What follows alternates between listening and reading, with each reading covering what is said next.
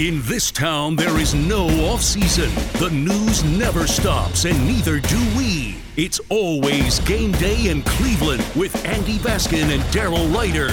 It's always game day in Cleveland. He's Daryl Ryder. I'm Andy Baskin. Brought to you locally by our friends at Smiley One. Heating, cooling, and plumbing. Bryant and Smiley One, the right choice for your comfort. All right, let's pick up this conversation where we left off. And let's start here. Are you surprised that the Rams picked up Baker Mayfield? No, because they need a quarterback to get them through the rest of the season. Like they they they need a body.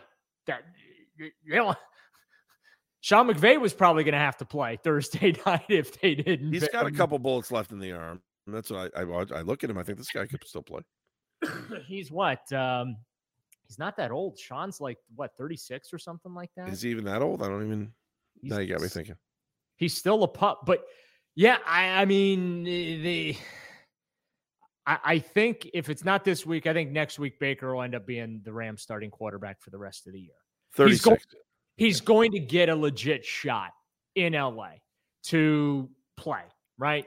Right. And I and obviously I think that was a big reason behind Baker asking for his release with Carolina is he wanted to go somewhere where he would have at least an opportunity to compete uh, and see the field. Now, how good will he ultimately be? I don't know.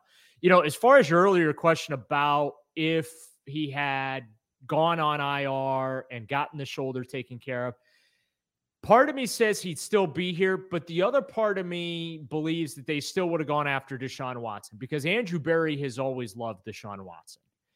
And um, I don't know that Berry was always in on Baker Mayfield like John Dorsey was. Now, right. Berry always toed the company line when obviously Baker was drafted, and even when Baker was here, Berry never said said, said had a bad word to say about him. But it goes back to the actions speak louder than words, right? I mean, if Berry really liked and respected, and well, I'm sorry, he respects respects him, but really likes him as a player, thought they could build around him as a player. They don't do what they did, right? Actions speak louder than than words here. So um, I think that Berry still would have gone after Deshaun Watson, regardless if Baker would have sat out the rest of that season to get his shoulder healed up and and fixed. I, I just because I know Berry just absolutely loves Deshaun Watson as a quarterback. You know, you said something interesting because I, I, think, and what I was told eh, is that you know Baker rolled the dice a little bit. He was hoping that he was going to San Francisco, and uh, what was it? Pro Football Talk had the quotes from uh, Kyle Shanahan saying that you know he didn't say anything. He kind of didn't poo-poo the idea of Mayfield coming there, but he didn't embrace it. And as you read it, you were like, uh, "Read between the lines, baby. He wants nothing to do with him." That's what it. I mean, he fa- look. All right, so back in my younger years, I I had a uh, colleague and friend who because I you know I would just basically tell you what was on my mind. I, I did not have a filter, and uh, no, yeah, I know. So years Daryl ago, Ryder didn't have a filter. Oh my! Somebody told me that I needed to learn how to tell people to go fly a kite without actually telling them to go fly a kite. and is this so a current member of the media here in town? Still? No, no. Oh, okay. This is years. This is like 20 years ago, 20, 23 years ago. Okay. So you were like 15. Yeah. I wish. Um, so basically, Shanahan told Baker Mayfield to go fly a kite without telling Baker Mayfield to actually go fly a kite. He basically said, "You know what's funny?" And I don't know if anybody thought about this during the week. Seattle did the exact same thing. Yeah, like there's an art form to to that. There's a way to come off as like you're complimentary. You feign your interest, but you really have no interest, and but you just don't want to tell anyone you have no interest. And, that, and, that's what Shanahan did. Like I read what he said, and I was like, he wants nothing to do with Baker Mayfield. There is no chance he ends up with the 49ers. Guess what? 49ers never placed a claim on him. So uh, he's he's with the Rams. Uh, he'll be down there uh, in LA. We'll see. You know, I, I am kind of curious to see what he's able to do. Uh, unlike some Browns fans, like I'm not rooting for the guy's failure or demise or anything like that. No. Um, I uh, I, I said this on your show. Um, I, I, think that he deserves respect from Browns fans. He's he is now an answer to a trivia question. The last Browns quarterback to lead this team to its best season in a quarter century and a playoff win is Baker Mayfield. So um, he's not a complete bust. Has he lived up to the expectation of being the number one overall draft pick? Absolutely not. Of course not. But he's not a complete bust because he has had some success. It's just it's it it feels like his career is is winding down. It feels like it's on the back nine and he's going to be running out of chances. He's unless, really young to be on the back nine, though. I, know, I just unless he's willing. That's the crazy part. I mean, he's still in his first contract. I unless he's willing to be a backup, Andy, which that's not his makeup. That's not his personality. No. I think his only chance to continue to start in this league is if he goes to a crappy team and is like a placeholder type of quarterback. But then he's he's going to be unhappy and unfulfilled professionally because the team's going to suck and they're not going to win, right? He eh, that so he's in a tough spot in his career just because I I I have a pretty good sense of how he's built between the ears. I just it, it's going to be real tough on him. And and from that aspect, professionally, I feel for the guy because so, he wants to win, he wants to compete.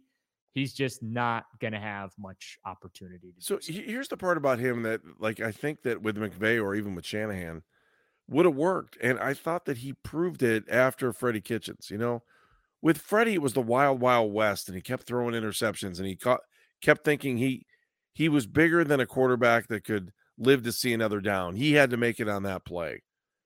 And then Kevin, excuse me, Kevin came in. And I really thought Baker changed his game up, way more discipline, threw the ball away when he needed to. Oh, because they had and, a coach that was way more disciplined. Sorry. Right. And so that, you know, the year they go to the playoffs and they win, that was the Baker Mayfield. I think we all were like, wow, all right, here we go. We get we got our guy. He comes back the next year, and I'm just like, what are you doing? Stop. You're you've gone away from everything that you guys did last year. Yeah. And then he got hurt and he kept trying to do w- way too much again. And that's the bothersome part. I hope uh, here's what I hope. That that's how I describe him is he's his own worst enemy. That's fair. But in this scenario, if McVay gives him the opportunity to do it, he's got to be more disciplined than I think he's ever been in his entire career. Hundred percent. Can't can't afford to be the gunslinger. Yeah, he's got he he is. He has a, millions on the line. Right, he millions to, on the line just to be disciplined. That's all. Has to reestablish himself. So, are we done mm-hmm. talking about Baker now? Yeah, I guess so. I still think there's Browns fans. I, I, I just I don't wish him ill will. I just I, I, don't either, and I don't understand the group that that does. Um, and I'm not saying like I'm the the president of the Baker Bros either, but it's like I just it is what it is. Like he, he I I equate it to what the Chargers did with Goff and Stafford, right? Goff got him to the Super Bowl and they still got rid of his ass. Do you think uh, Stafford's done? You think he's going to retire? Jeff made a really good if, case for him to retire. If his I wife doesn't him, want him to play anymore, if know, I were him, I He has nothing to. He's got his ring. You want the ring. You know yeah. what I'm saying? You went through all those years of trials and tribulations with the Lions, which, let's be honest about it, like Cleveland, Detroit is football Siberia. Sure. And uh, like he has nothing left to prove. He's made his money, made a lot of it, and he won a Super Bowl. I, I mean, if I were him, I wouldn't think twice about it. I really wouldn't. But look, it's easy for me to sit here and say, yeah, go ahead and retire. But I, I know how a lot of these guys are built, and giving up the game is extremely difficult. And I think it's and it's, it's every pro game. And, no and, one wants no one wants to leave the line. And it's going to be tough for Baker whenever that day comes for Baker, whether it's at the end of this season or three, four, five, six, seven, eight, nine, ten years down the road. Like Father Time is always undefeated, right? Yep. And at some point, you know, you're not going to be able to uh, play the game anymore, and that's for competitors, that's the toughest thing on them is to give up the game that they have played since they were a little kid. Much more to come on It's Always Game Day in Cleveland. We'll talk about a little bit of Bengals smack that the Browns haven't forgot about. So we're going to bring that up next. And uh, also want to talk about one of the unsung heroes of this team who's really made a name for himself uh, with three initials. We'll do that when we come back here. It's Always Game Day in Cleveland. If you like what you're listening to, subscribe to the podcast.